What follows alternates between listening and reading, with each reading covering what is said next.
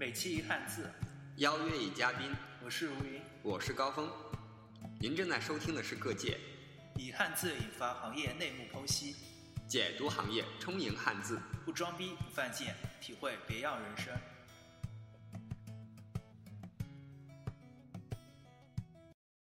是什么引发了加班？公关的午饭时间是如何被剥夺的？难缠的甲方的终极形态是什么样子？一个 team 伺候七八个甲方是怎样的体验？处女座的杀伤力有多大？欢迎收听本期各界 PR 公关的苦与甜。之前也说了，那个公关也是要做晚上的工作的。我不止一次的看到蛋壳晚上在那个电脑前笔耕不辍的样子，也不叫笔耕不辍了，就敲打键盘的样子。就现在也没有笔了。对，一直敲键盘。嗯，就是公关其实加班是蛮严重的一个现象。呃，在我们公司就有一句话：女生当男生用，男生当牲口用，牲口当什么用？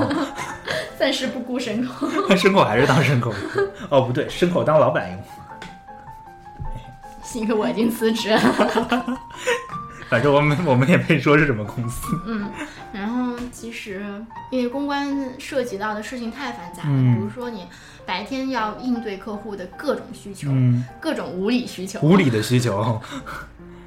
然后你白天是没有这你的时间来做嗯。你的基本的传播工作的，然后你只能是抽晚上的时间来，比如说你要写一个行业大稿，或者是什么类型的新哎，闻你在。单位里写不了了，只能单位里回来写，对单位里，因为比较恐怖了，多恐怖。因为住！在郊区嘛，然后嗯。一到晚上那边就全都黑掉，嗯。然后出车呃那个什么车也不好打，回家不方便，你只能是还是送师门好对了，你最好就是先回了家，然后再把笔记本摊开，就各种然后安安全全在家里敲字，对各种也不要那个晚上十二点钟回去啊，什么东西也没有。嗯，对的，然后的话，不是之前还说了，有时候发布会早上开发布会，你晚上就得把稿子写出来啊，对的，那也只能晚上改啊，对啊，特别只能晚上。来改。那嗯。就是有的时候，嗯，加班就是如果是开发布会是比较比较头疼的时候，有的时候晚上加班到一两点，这都是家常便饭。一两点，嗯，而且我们一般如果是客户就特别那个叫什么婆婆妈妈不对，龟毛嗯对，特别嗯龟毛的客户的话，就是形容处女座的那个。嗯，如云也是处女座。嗯如果客户特别龟毛的话，嗯，你有的时候连午饭都没有时间去吃。那客户也不吃午饭，客户吃午饭之前给你布置活了呀，他就吃午饭回来之后这样要啊。真坏，这人。你这种有的时候真的是没有办法去推辞，嗯除非你就是想撂挑子不干。现在你已经撂挑子我已经不干了，撂挑子，好开心哦 好哦。开心。嗯，然后 现在终于有时间来录这个播客了。对的，也是拖了好久，本来很早就想来吐槽这个事情啊。对呀，嗯嗯，对，有的时候就是你吃午饭的时间也没有，嗯然后嗯，到了，然后你就饿过劲儿，然后到了下午才会想起来，有时候甚至到了晚上才会想起，来，哎，我中午好像没吃饭。我不对，应该是你肚子饿的时候想起来。就是当时已经麻木了，就是哦注意力已经不在肚子上，在电脑上的时候就已经感觉不到肚子了。这可真伤身体。对，在那个阶段感觉还是嗯挺减肥的。嗯所以有一段时间，我就天天盯着那个蛋壳，要每天吃中饭，每天吃中饭。也蛮好玩的。对，然后每每次吃完中饭，把拍完图片给我看。对，就是、嗯就是伴随着就是无相当于无休止的加班吧。嗯，我对公关的热情就是从一开始，比如说是熊熊大火，对，后来已经减长到一个小火苗那种然后一喷水就破掉了，嗯尤其是来了几个奇葩客户，那火苗就没有对的，了。后来我就是从嗯服务 IT 类型的那个公司，然后转向了服务电商类型的公司。电商，嗯。电商，比如说，嗯，苏宁电、苏宁网购，啊，嗯，京东网购、一号店网购，就各种巴拉巴拉还有网购公司，淘宝啊天猫对，啊淘宝、天猫、阿里巴巴，阿里巴巴，对的，就是服务这些东西都数一遍了。对的，电商类型的公司嗯。的时候，我对公关的热情就是从那个刚刚的小火苗 已经转到彻底没有火，已经 没有火了，结冰了。对，嗯，然后我、下面说一下我服务那个电商 奇葩电商客户，奇葩电商客户，嗯，那个电商其实它内部也挺乱的，嗯。它那个电商分了大概，比如说有食品类的线，小零食、食品、海鲜、生鲜，生鲜，嗯，然后调味品啊，嗯就还有什么数码三 C 啊，就各种反正什么都做。对那个电商什么都做，就各种产品线。对，然后他们那边的客户对接的客户也分了巴拉巴拉一只一一个这种产品线嗯，来区隔，大概有七八个客户。就一个甲方，他的他要我们要对接的客户就七八个人。哇塞，那七八个就是一个管零食，一个管数码，一个管那个衣服什么的，对，大就是大。概就这样。哎呦天，这么多客户就一这种东西。一个人伺候七个客户，嗯，不是一个人伺候甲方，，就是一个团队来伺伺候候七个个甲方。你们团队也没有我们七个人，团队对，因为我们团队有一部分是属于媒介，嗯然后有一部分属于客户，但属于客户的话，还有一部分是属于新媒体的人。新媒体是什么？新媒体就比如说微博、微信这些嗯操纵，就是运营微博、微信的，哦，就是那种就是二点零，新，就是对，就是新媒体。嗯，然后，嗯，当时我们加起来大概也没有七八个人，加起来就是所。以有的人有的有的团队成员他就必须一个人要应付两个到三个的客户，哇，而且这个客户特别龟毛，特别繁、特别繁杂。是处女座吗？哎，果然我对这个客户也是处女处女座这。么惨。嗯现在已经是处女月了，我们录音的时候是处女月。嗯，祝大家各位处女朋友们生日快乐！处女朋友们，处女座朋友们。所以说处女座还挺不好惹的哎，千万不要惹处女座，我深有体会。啊、比如说，嗯，比如说我服务的那个客户，他是一个处女座，嗯嗯，然后呢，他他又特别的乖。这个乖是怎么说呢？是他特别听他领导的话，哦，就是领导让他做什么，他就立马做什么。嗯，他立马做什么，就是指来让我们立马立马让你们做什么，对的 他就什么都不要做。对的哦，他要做事儿，就否定你们创意嘛。对。那可以说这个不做，这个不做，这个不做，你们再重新给我想创意。然后你们头上就冒出两个字你妹！“他妹好惨 嗯，对。然后其实对，就这样说，就是甲方一直被乙方骂，乙方”，一直被甲方骂，丙方骂。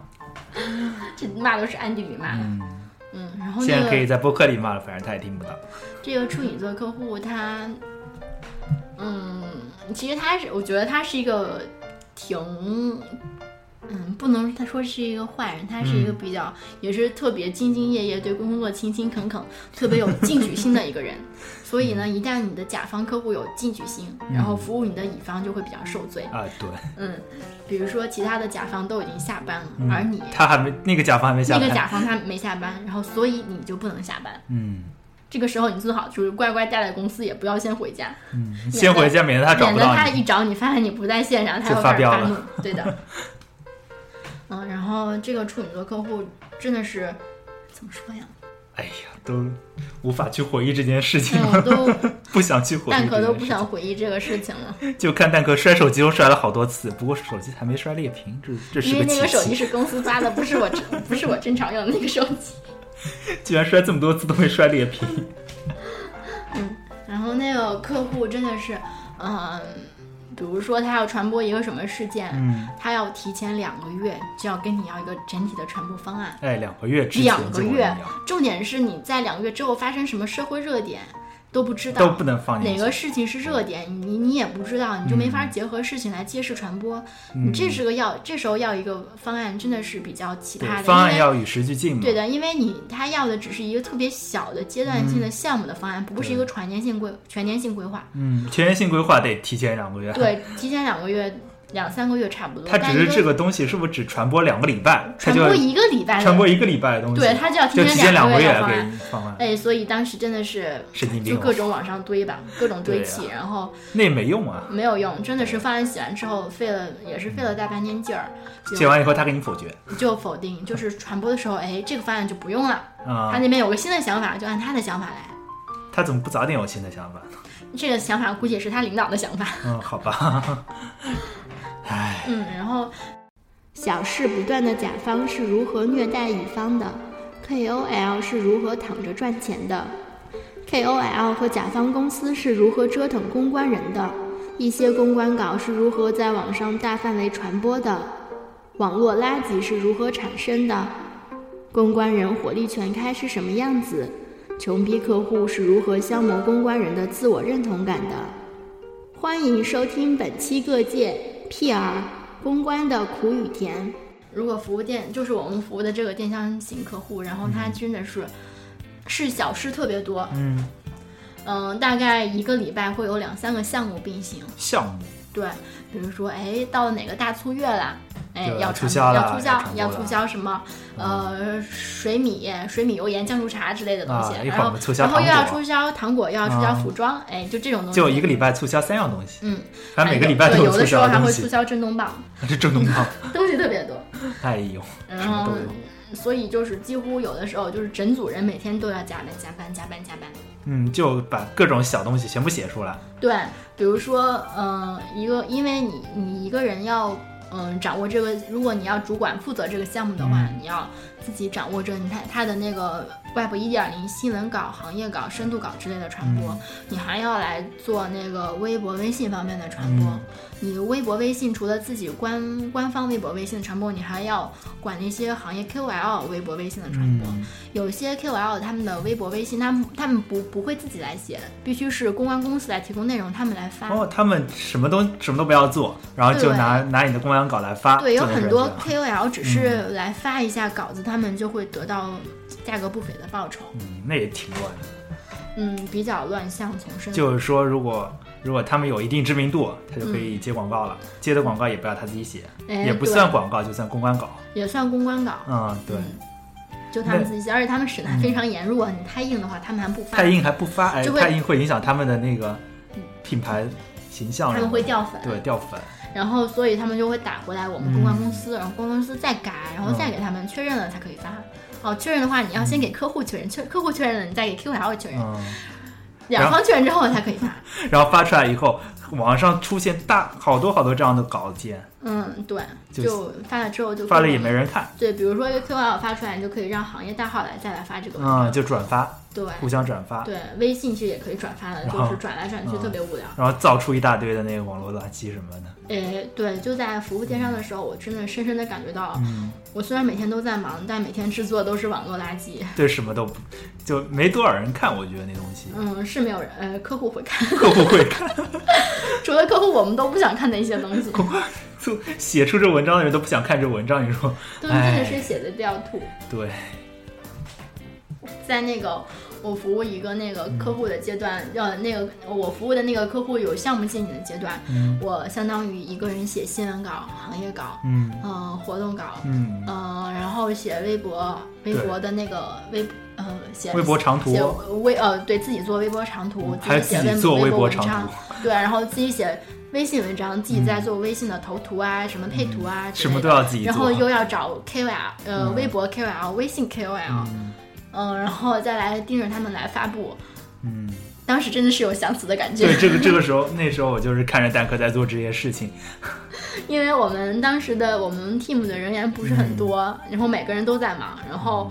嗯，我也没有其他的，就是相当于呃没有其他的人同事来可以帮我做这个事情，所以只能是我自己来做不是，。据说还有个实习生嘛，写出来东西还不如你自己写。哎，对，一会儿再说实习生的问题吧。嗯然后，嗯，真的是，所以当时是一人，相当于真的是身兼数职，就是想要死的感觉哦，还要对接那个很龟毛的客户。啊，龟毛客户，嗯，那据说那个客户还挺穷的，哎，那个 如果和你们那个之前服务的那个大型的那个什么电子产品生产公司，什么开发布会都一票难求那个公司来比，还是挺穷的。哎，对，然后现在这个客户真的是一个比较穷的穷逼吧，嗯，然后像他，因为他现在一个项目的一个项目的资金大概是之前那个项目资金的百分之一吧，啊，就说百分之一也是，就是百就是他们的花费是之前项目花费的嗯，发百分之之一，但是它还是但但是他们数量级还是挺大对。他们要各种杂事特别多，嗯，嗯，你要把他的这百分之一的钱还要用到最大效用最大，化，各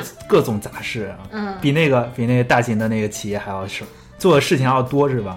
做的事情多，然后他们给我们的钱又少，嗯，嗯，我们就真的是相当于他的全职保姆，免费的全职保姆，练啊又收费了，收一点点相当于没收，嗯全给了供应商了。收这么惨全给供应商自己，唉，对，然后虽然当时觉得特别累，但嗯感觉当时也是特别锻炼我自己的一个是一个阶段吧。啊，锻不管是在应对客户方面，还是与供应商谈判，或者是自己的那个写文章的水平方面也真的是。效率方面和整体质量方面都有特别大的提升，对啊所以我也特别感谢这位处女座的客户。大家想想，一天一个礼拜要做两三个项目，嗯，然后还要啊什么上下游啊，什么客户啊、媒体啊，您都要去联系啊。嗯哎呦，每天头大的要对命。重点是有些 KOL 的嗯。资源你没有涉及到，你还要自己去开发。对，然后那上面各种基本上各种人的电话，各种名人电话都有，哎，对，什么微博各种红人电话都有，各种红人的收费标准，我收费标准也有。哎呀，微博、微信被软文全方面占领后，失去的是什么？识别软文的火眼金睛是如何炼成的？公关的末路在哪里？公关人晋升的瓶颈在哪里？四十岁的公关人为什么会无所适从？媒体人和公关是怎样互相往来的？策划和执行一个绝妙的 idea 会有怎样的成就感？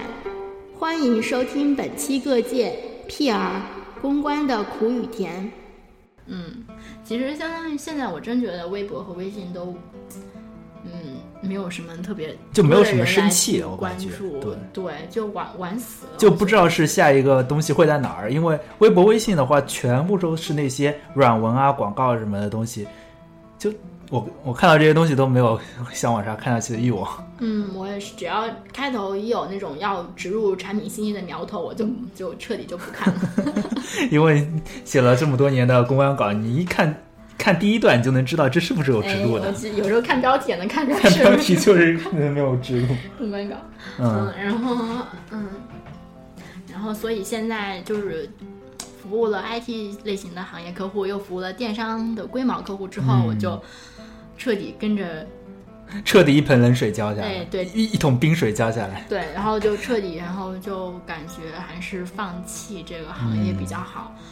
嗯，因为当时也是和有很多同事来探讨这个嗯公关人的末路在哪里。对，末路。嗯，对，因为你看到现在的公关人，他大概都是八十八呃八零后嗯为主力。八零后。对，如果是有三四十岁以上的公关人，你们很少看到有四十岁以上的人公关人会奋、嗯奋战在公关一线，这个是很少的。因为就是没有老人，就如果没有中年人。如果四十岁以上是老人的话，你也可以这样说。啊，对，对，就是四十岁以上，大他们大概嗯嗯都是总监级别或者是总经理级别，嗯，总监总经理就是属于什么事都不干的那种，他们要做 BD，他们要来开拓客户的。开拓客户啊。但相当于执相对于执行来说，他们会比较相相对轻松一些吧。这和 IT 也有点像，我觉得，嗯，就就是老一，就是人稍微老了以后，就是没有这些头脑风暴也风暴不起来了。嗯，就什么写稿能力、写稿能力还在，但是就不能头脑风暴，想不出什么好的点子了。对他们也不屑于来做这些啊基本的日常还不屑做这个的工作，嗯。对，因为他们的年龄和资历都已经在那边，他嗯。们有一部分人就是晋升嘛，相当于晋升到了管理层。嗯。但你想，一个公司它的管理层的职位毕竟是有限，肯定是，但嗯。那些好多就是一茬一茬的公关人已经成长起来了，对。他们都到三四十岁之后，很多真的是很，我看过一篇文章，就是谈公关人末路的，他们嗯真的是觉得他们自己无所适从，对。如果是他要升的话，你再升上去的话，可能会有公司的岗位就没有这么多管对他们如果晋升的话，会有一个很大的瓶颈。嗯，如果继续做的话，他们觉得也特别累，而且他们嗯会有一些家庭负担，就不像八零后家庭负担会小一些。对，虽然公关相对于其他行业来说工资高那么稍微一丢丢，一丢丢，对，但是那个累人的累人程度可不是高那么一丢丢，哎累 人程度是要死人的。对，那是要死人。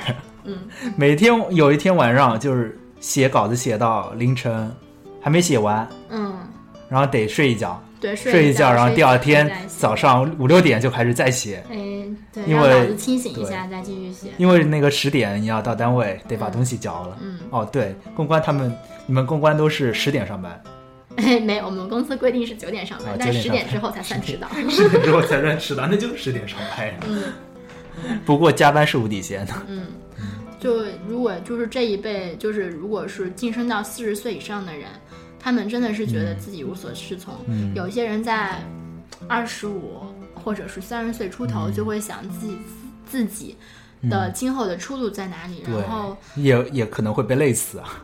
呃，对，就是公关或广告人猝死的事件真的是不在然后还有少各种数疾病，嗯，对，然后就记得之前新闻酸菜馆的丁丁，嗯。嗯，然后就提到说就有一我们好朋友些丁丁对的丁丁，然后有提到媒体人会有跳槽做公关，但我这边想说，就是很多公关人也会跳槽做媒体，就是媒体媒体人看来，好多媒体人跳到公关里面去了，嗯。公关人看起来好多媒体人跳到公关，哦，好多公关跳到媒体里面去对。其实公关和媒体很多人就是跳来跳去的，像我有、嗯也有一个同事，他就是之前是做特别牛逼的时尚类型的媒体，嗯时尚杂志的媒体。然后呢，不知道他脑子怎么抽了一下，然后来做公关了。抽了一下还行。他现在其实也挺迷茫的，啊、因为他那个做媒体的时候手上有点资源，肯定媒体有有资源，而且他会做几个比较漂亮的项目出来。嗯。如果你做公关，尤其是服务电商行业，嗯呃，如果你的电商行业过于固执和死板的话，嗯、你做不出什么漂亮的项目出来，嗯。你对你自己的那种自我认同也会降低很多，啊、而且你就是存在感也没有，对存在感会降低，而且你就找不到什么荣誉感和那价值成就感也没有了。都没有，所以嗯这个呃、对，就是缺少成就感也是让我心灰意冷的一大原因，也就是是让很多公关人嗯现在比较迷茫的一个阶段。所以说还是服务大型的公司比较好哈。你服务那个大型电子类公司的话，你成就感还是挺大的。对，你比如说嗯，，一个发布会成功了，嗯然后一个发布会都是你们一个团队一手操办的，嗯。联系人都是你们联系的，什么安排接机，什么飞机票也是你们嗯。找第三方来定的，就所有的事情都是你们一手把它完成起来的，所有的所有的人都是你们找来的，嗯。媒体也是你们找来的，公关稿也是你们发的，嗯。然后所有的事情都是你们做的，嗯。然后感觉就是做一件很就是很大很大的一件事情，嗯，就把一个场地也是你们租的，肯定。哎呀，你说的都是平常啊，这件事情只是日常的基本对性项目。日常的，我说的那种可以带给你荣誉感的，比如说是你一个想一个很好的 idea，嗯。你可以去让全网来进行一个全网风暴，嗯，就是整个网络都有一个相当于就比如说比如说，嗯比如说这个被很多人吐槽的冰桶挑战，嗯这也相当于一个 idea。我觉得它也可能会有一些发起人，嗯会有一些他们发起的话会有一些想法，不只是这种传播公益。我觉得，嗯嗯不过这种现在看起来冰桶挑战也是公益活动，对，因为它如果真正嗯没有商业化，呃，真正服务到了那些需要被服务的人的话，还真的是一个蛮好的事情。嗯我所说的 idea 就像像就像这种比较热度的事件，这如果你真正的策划一个这种事件的话，你会让自己比较有荣誉感。就比如说秦火火。发出一个东西，就网络推手一推，推出来这么多东西。嗯，因为这个、啊你要发起事件的话，不只是网络推手来推，有的时候你要和时事来结合。嗯你你造势不如借势，如果你借势传借势来传播的话，会让这个传播的效率会加倍。如果一旦加倍的话，那个整个的呃传播的量级或者是传播的影响力，就直接从那个真的是一个对是个几何性的增长。嗯，如果来做成一个这种项目的话，你会觉得你是比较有价值的。像我跳到我转转了做电商行业之后，每天只是日常的实行，嗯，而且客户也不给你机会说让你做一些比较大的 idea 的头脑。他们也没有大的他们，而且他们也没有这个资金去嗯让你做这个运 idea，、维持这些东西。对，没有资金来运营，所以当时做的是非常无聊。嗯嗯，对，现在很多公关人也觉得他们做只是日常的工作，嗯，就真的是挺无所适从，就没有办法引发一个社会的大热点，嗯，就是这个世界因我因我这个 idea 就改变了。嗯改嗯，就是有一就是让更多人记住这个嗯事，情。对，我们现在做的就大部分只是日常的特别基础的执行，嗯，就很无聊。特别无聊。嗯对，然后工作量又大又无聊，嗯又产生了好多 钱又少，钱又。少。虽然工资还是不变的，但是他给公司的钱就一点点，嗯，对对，吧？嗯，所以这也是相当于做公关一本难念的经吧。嗯，嗯如果喜欢我们的节目，可以通过微博与我们互动，我们的微博是各界 Podcast 还有我们的 QQ 群。三幺四六六二九。我们也欢迎各界听友做我们的嘉宾。只要你有自己的见解和想法，都可以和我们联系。我们期待着您的到来。谢谢收听，拜拜拜